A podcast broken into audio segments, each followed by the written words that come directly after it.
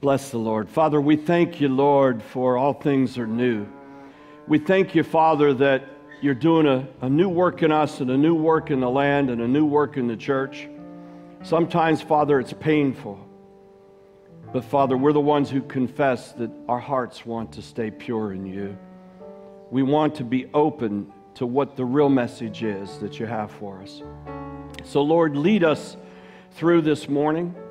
Help us, Father, to glean what the real essence for Pentecost is for us in this hour and in this time, Lord.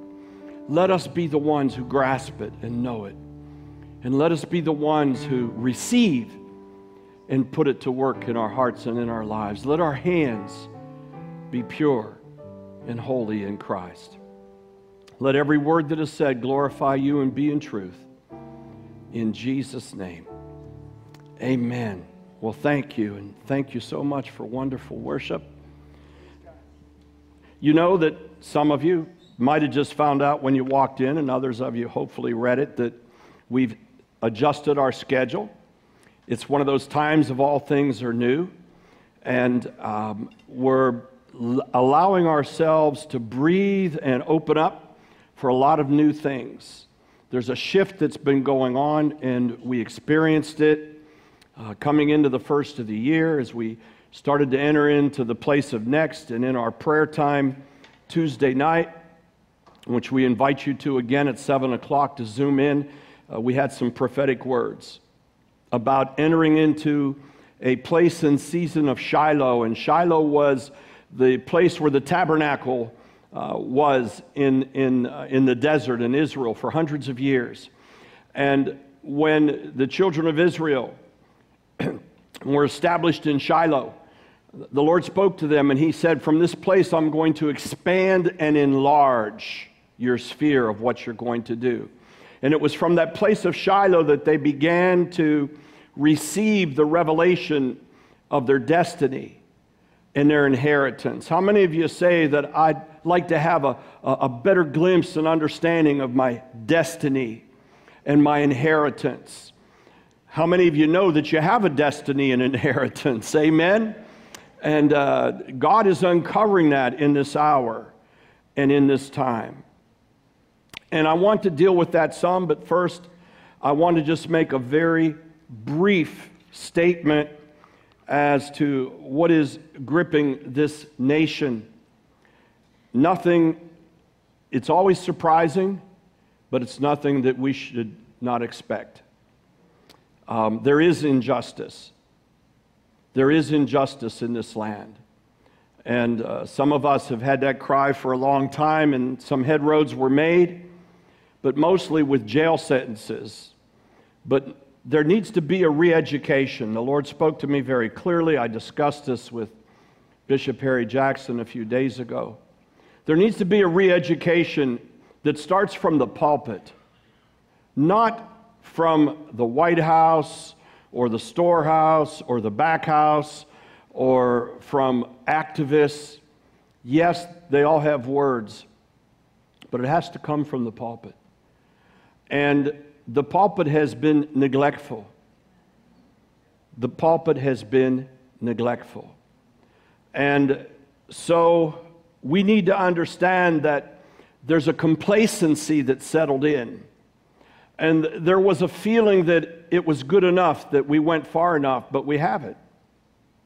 And so rage and anger and things find their way when we have a, a terrible, implorable murder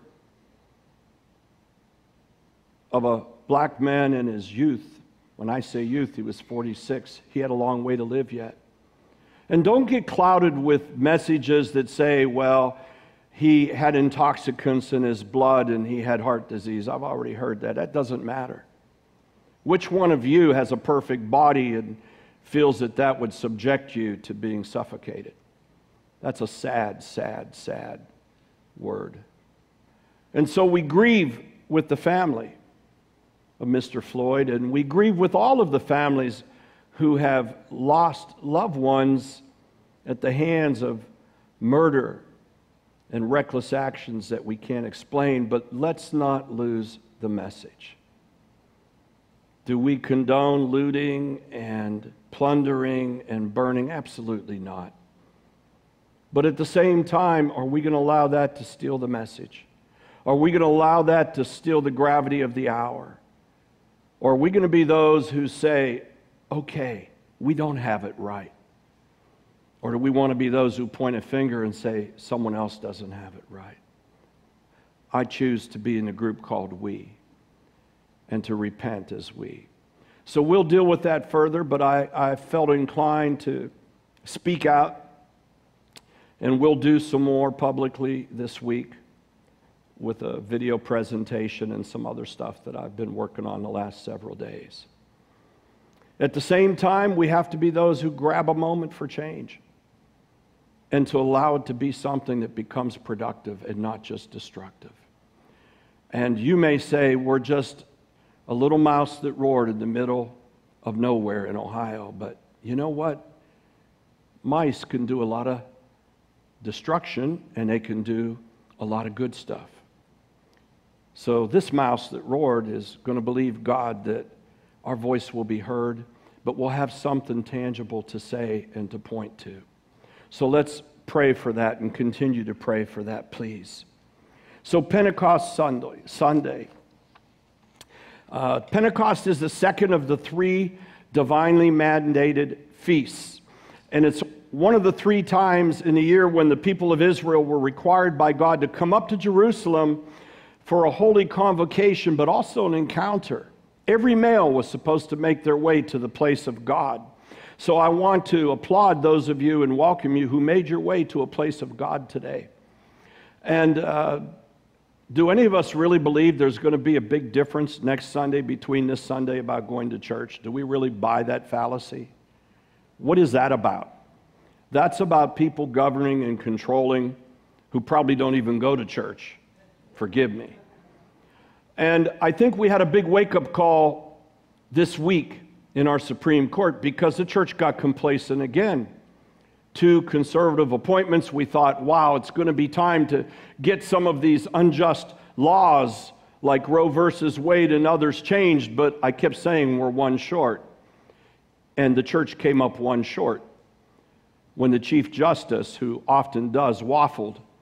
And he said that the government has the right to restrict a church from meeting that's a very serious line to cross. Very serious line to cross. So I'm grateful that we heard from the Lord four weeks ago. This is our fourth week, and He said it's enough. Open the church back up. And we have. And you're welcome to be here. You're welcome wherever you're at. There's no criticism, but there's really not going to be a big difference when the governor of Ohio decides with Amy Acton that next Sunday's okay to go to church. I don't know what's changed. I'm scratching my head trying to figure it out. It doesn't really make sense to me. I heard all about a curve and all kind of other stuff, but all of a sudden that doesn't matter anymore, does it? And so here we are in the, in the house of God to bring our first fruits, is what he called us to do.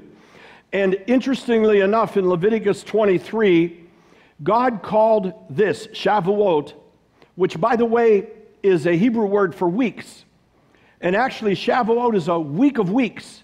It's seven weeks of weeks, 49 days. And on the 50th, from the 50th day from Pesach, Passover, is Pentecost. That's how this all came to be Pente, cost. So it's the Feast of Weeks. And it always takes place exactly 50 days after the Shabbat of Passover. Now, Passover was when the first fruits of the spring are celebrated. And it's believing God with faith that something's going to come out of the ground, that what we sow is going to bring fruit. But this particular feast begins to celebrate what is already coming forth. The first one was a statement of faith to produce, and this one arrives as the spring crop of wheat and barley begins to come up out of the ground in Israel. And he says, And you shall observe the feast of weeks of the first fruits and of wheat harvest. So it's a first feast of thanksgiving, but it's to celebrate the faithfulness of God. We believe God, we sow, God gives. This is a good time to thank God for what you've sown. And you might say, Pastor, I haven't seen the green crops coming out of the ground yet. Well, maybe it's because our eyes need to open up and to see the first fruits coming up out of the ground. And for those of us who are struggling in certain areas with relationships, with children, with parents, whatever it is, I challenge you to see the green coming up out of the ground of that relationship because you've sown into it. Don't quit sowing. Don't quit watering. Don't wear down. Don't get weary. And so Pentecost is a time to revive. Pentecost is a time to say, okay, I'm thanking you, Lord, for your faithfulness, but I'm believing you, God, for the hope and expectation of what's coming next. And so the crops that came next were the olive and the wine and the figs. And we understand that the olive oil is symbolic of the Holy Spirit. So, Pentecost, how appropriate that the Holy Spirit came on the feast that celebrates the coming of the olive oil. And it prepared the blood for the wine that was coming. And so, according to this Jewish tradition, we're told in Exodus 19 that God came down on the mountain to Moses and wrote on the tablets of stone the Ten Commandments, also called the Decalogue. He wrote with his own finger on these tablets of stone. And Paul tells us about this in 2 Corinthians 3, verse 3, chapter 3, verse 3. And I want to read this a moment because now we're going to translate what happened there to the New Testament. And Paul said in an epistle of Christ, written not with ink, but by the Spirit of the living God, not on tablets of stone, but on tablets of flesh, that is, of the heart. And so there's a special writing that happened. There was a transfer. There was, if you will, a transformation from the beginning of the law coming down to Moses in that time from Mount Sinai. And then we have Jeremiah 31. So we start with the law with Moses, written to us in Leviticus and expounded to us in Exodus. And now we come to the prophets the law, the prophets, and then came John. And so Jeremiah writes in verse chapter 31 verse 31, behold the days are coming says the Lord when I will make a new covenant with the house of Israel and with the house of Judah not according to the covenant that I made with their fathers in that day that I took them by the hand to lead them out of the land of Egypt my covenant, which they broke, by the way, though I was a husband to them, says the Lord. But this is the covenant that I will make with the house of Israel. After those days, says the Lord, I will put my law in their minds and write it on their hearts, and I will be their God, and they shall be my people. A progression, a spiritual development. And Jesus told us about this in the Gospel of Luke, chapter 16, verse 16. He said, The law and the prophets were until John, and since that time, the kingdom of God has been preached, and everyone is pressing into it. So here we come up to this point the law with Moses, the prophets with probably the most startling message of all out of Jeremiah about a new tablet being written in the heart. And Jesus said, Up until John, we had the law and the prophets, but now there's something new. And this is being spoken by the Creator, by Jesus Himself. But He doesn't leave it at that. There's a handoff from the law to the prophets. And then finally, we see in Acts 2, it says that when the day of Pentecost had fully come, the Spirit of God fell on the early church. And it was like a rushing, mighty wind, and with tongues of fire on each one of the believers. How anointed was that worship dance with tongues of fire. I don't know about you, but we were melting and melting. And so now it becomes a personal, spirit empowered fire that pours out onto the individuals and the members. And we understand that it's through this that we receive the fullness of God. There is no way to be able to be bathed in the fullness of God without being baptized in the Holy Spirit. Now, Let's not get into do you need to be baptized in the Holy Spirit to be saved? I'll give you the answer no. But you cannot walk in the fullness of God without the power of the Holy Spirit. You're stuck somewhere between Jesus and Acts 2 when it came out. And a lot of people are stuck in a lot of places. I've had to minister to many believers who were having a problem rationalizing the law with grace. And then afterwards, those who would want to deny the Holy Spirit, but at the same time accept some other type of benefits from the Holy Spirit. Why not just receive it all? The fullness of God. How simple is it? By saying, Lord, I open up my heart to the power of the Holy Spirit. Come into me, just like we receive Jesus Christ. And so to celebrate and to come together on Pentecost without expecting the Holy Spirit to move and transform in our lives is coming just a step short, isn't it? It just becomes, you may as well celebrate Thanksgiving because that's what it becomes just a Thanksgiving. And yes, we're thankful, but we need more. First and foremost, as members of the body of Christ, we are corporately and personally charged to build the kingdom of God. Is that not what we're supposed to do? We're not just supposed to be saved and just get the benefits, which is a wonderful thing of our Christian faith and understanding and all of the power and promises of the Word of God. But Christ Himself told us in Matthew chapter 6, starting in verse 31, he said, Therefore, do not worry, saying, What shall we eat, or what shall we drink, or what shall we wear? For all those things the Gentiles seek. Now, that word Gentile there is best uh, uh, interpreted as heathen, the heathen, the non believers. This is what the non believers seek. For your heavenly Father knows that you need all these things. But seek first the kingdom of God and his righteousness, and then all of these things shall be added unto you. So we have a mandate to seek the kingdom of God, and then all of the rest is added unto us by the promises and Holy Spirit of God. And so we understand that we have this relevance to do something. And Jesus goes a little farther and he tells us that he's got all authority in heaven and earth. And then he tells us the Great Commission Go ye therefore to all the nations, preaching this gospel and teaching them and baptizing them to observe the things that I have commanded you. You see, there's such an intricate connection between the law and the prophets and the New Testament and Jesus and Pentecost. Some of you may be aware of this and some may not, but after Moses had come down from the mountain and he'd received the Ten Commandments, what did he find? He found that the people in that period of time, that short period of time, they had supernaturally received a golden calf. Supernatural doesn't mean it's always of God, does it? And they didn't have the craftsmen, they didn't have the ability. They said, Well, we threw the gold in the fire and out came this calf. Just because people are telling you stuff is supernatural, please don't throw it in the fire. Because what comes out you may not like, or it may not be good for you.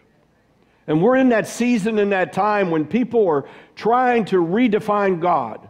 And we know that for the last 15 years, especially the last 10, supernatural has been the word. Well, I'm all good for that, only to the point that it takes away from the name of our Lord Himself. And now there's other names that people are beginning to try to apply to a move of God or to God Himself. And, and, and one is so disheartening to me it's mystic. God is not mystic. You can call upon mystic and you'll get mystic and you may get the golden calf out of the fire, but what happened with that? Moses got angry. He destroyed the tablets. He threw them down in his flesh and his anger. Tablets written by the Holy Spirit of God. And God got angry.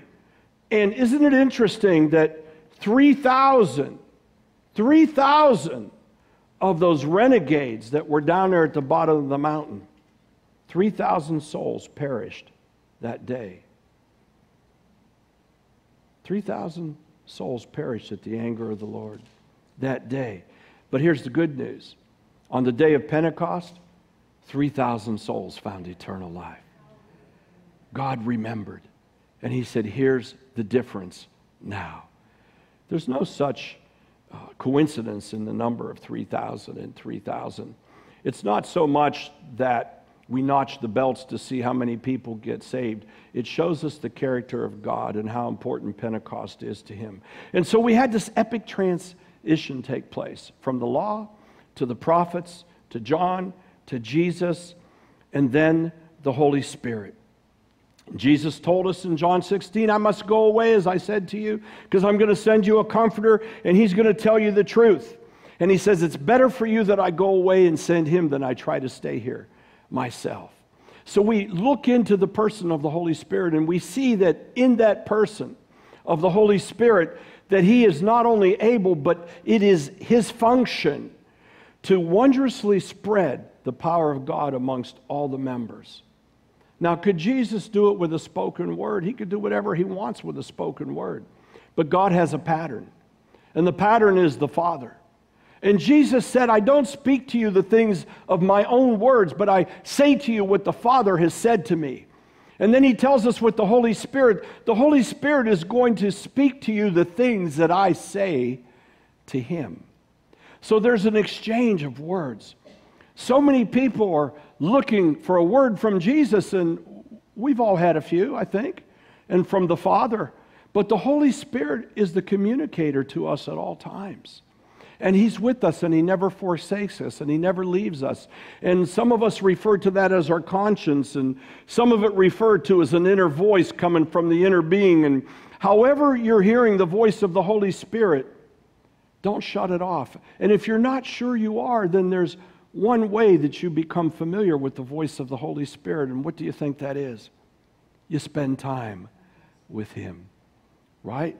Now, I don't know about you, um, but I could be a long distance away.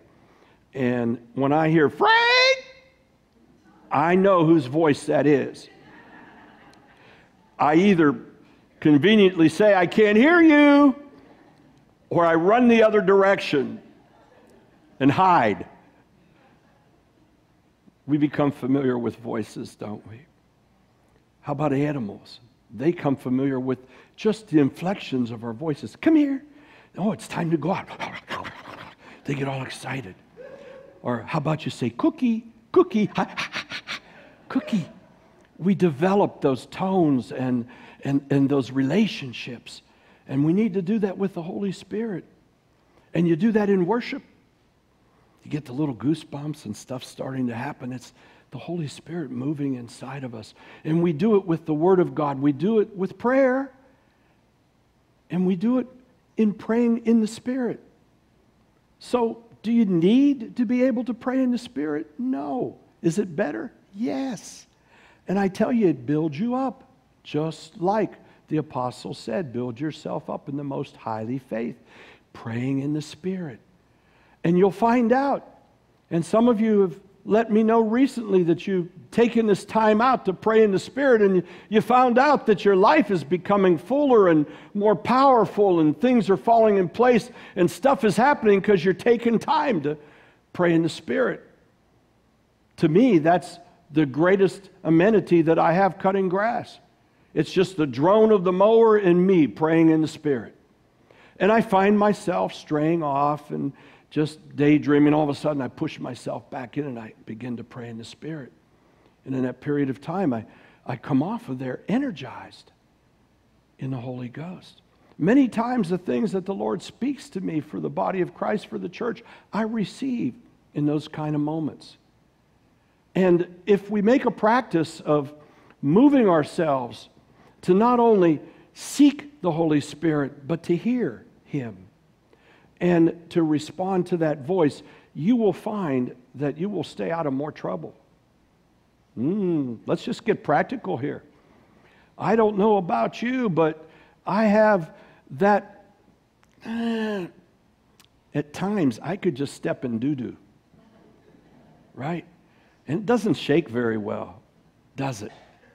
You have to really be prepared to hear from God. And Aren't we living in some very difficult times right now? Aren't we really? I mean, think about the one two punch, and there's probably a third one coming.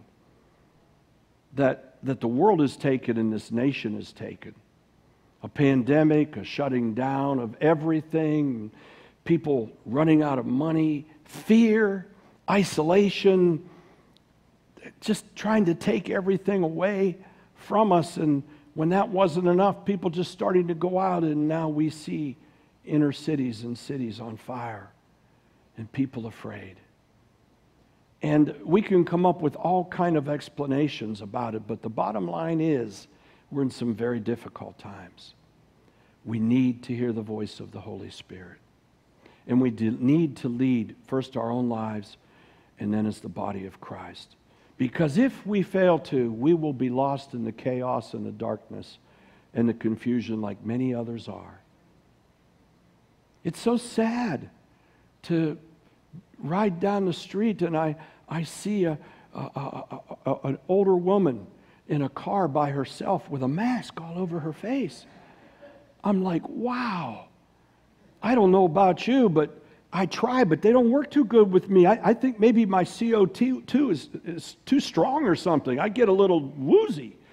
I keep breathing my own stuff, and it did help me to improve my breath. I was starting to smell my own breath a lot, so I. that was one of the advantages. Now I gargle with more Listerine. Yeah. In dark times, we need more of the Holy Spirit. And I have good news for you.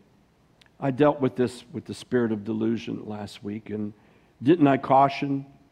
Didn't I caution? I said, wow, wow, how soon that the spirit of lawlessness was released in the earth and it was going to begin to show itself worse and worse and worse. Lawlessness. And it's not just from what we're seeing in the cities.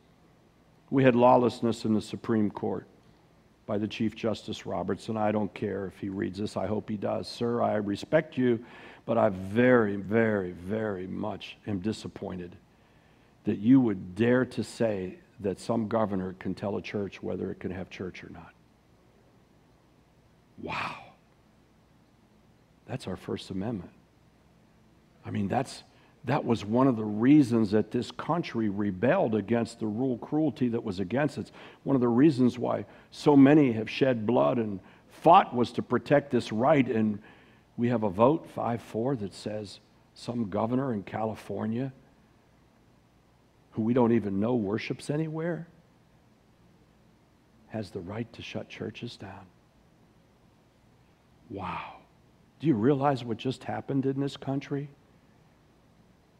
And then all lawlessness broke out. Do you think maybe they're tied together a little bit? Do you know what happened when we told the Lord we didn't need them in the schools to pray anymore?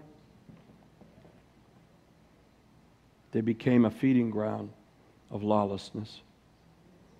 You know what happened when we told the Lord that an unborn child doesn't have the right to life? 60 some million children later infanticide. Now we're telling the Lord as a country that somebody can tell us we can't meet as a church. Beloved, it's time for civil disobedience in the church. We are not going to be stopped meeting in this church anymore. No more.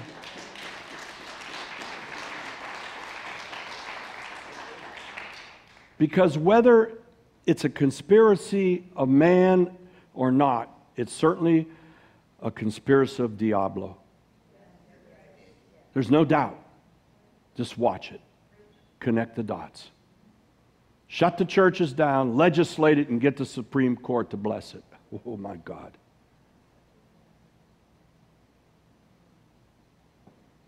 And so, Pentecost, the work of the Holy Spirit. He's going to leave, He's going to send us one who's going to bless us and help us. And here's the good news I have for us the Spirit of glory is at work, perfecting each and every one of us. And here's the process that we're in 2 corinthians chapter 3 verse 18 one of my favorite scriptures but we all with unveiled face beholding as in a mirror the glory of the lord are being transformed into the same image from glory to glory just as by the Spirit of the Lord, transforming us from glory to glory, never satisfied where we're at, never giving up on us. You know what that tells me? That if I had a bad day and I misstepped, and somehow I tarnished the glory that I was in, God says, Don't worry, I'm transforming you from a glory to another glory. If I didn't have enough for today, I'm going to have more for tomorrow because God is transforming me from glory to glory. If you didn't quite get it right, you're going to get it better because God is transforming you from glory to glory. This is the process of the Holy Spirit working in us. And He's the Spirit of glory. The same Spirit of the Father that raised Jesus Christ from the dead is raising us up and quickening us all the time. That's the power of Pentecost. That's the activation of Pentecost. So I'm not going to get into all of these points because we're doing something new. One person said it to me. They said, Well, we want to show that we can get out of church and beat all of the Baptists to the restaurants. I said, Well, we may as well throw the Lutherans and Episcopalians and a few others in there too. all right. I don't mean to be offensive. But I do like to get to the restaurants, I have to admit that. But, but, seven blessings in Exodus 23. Seven blessings. Read it yourself. I'm just going to tell you what they are. You can find them. First of all, it says that an angel will be assigned to protect and lead you to your place.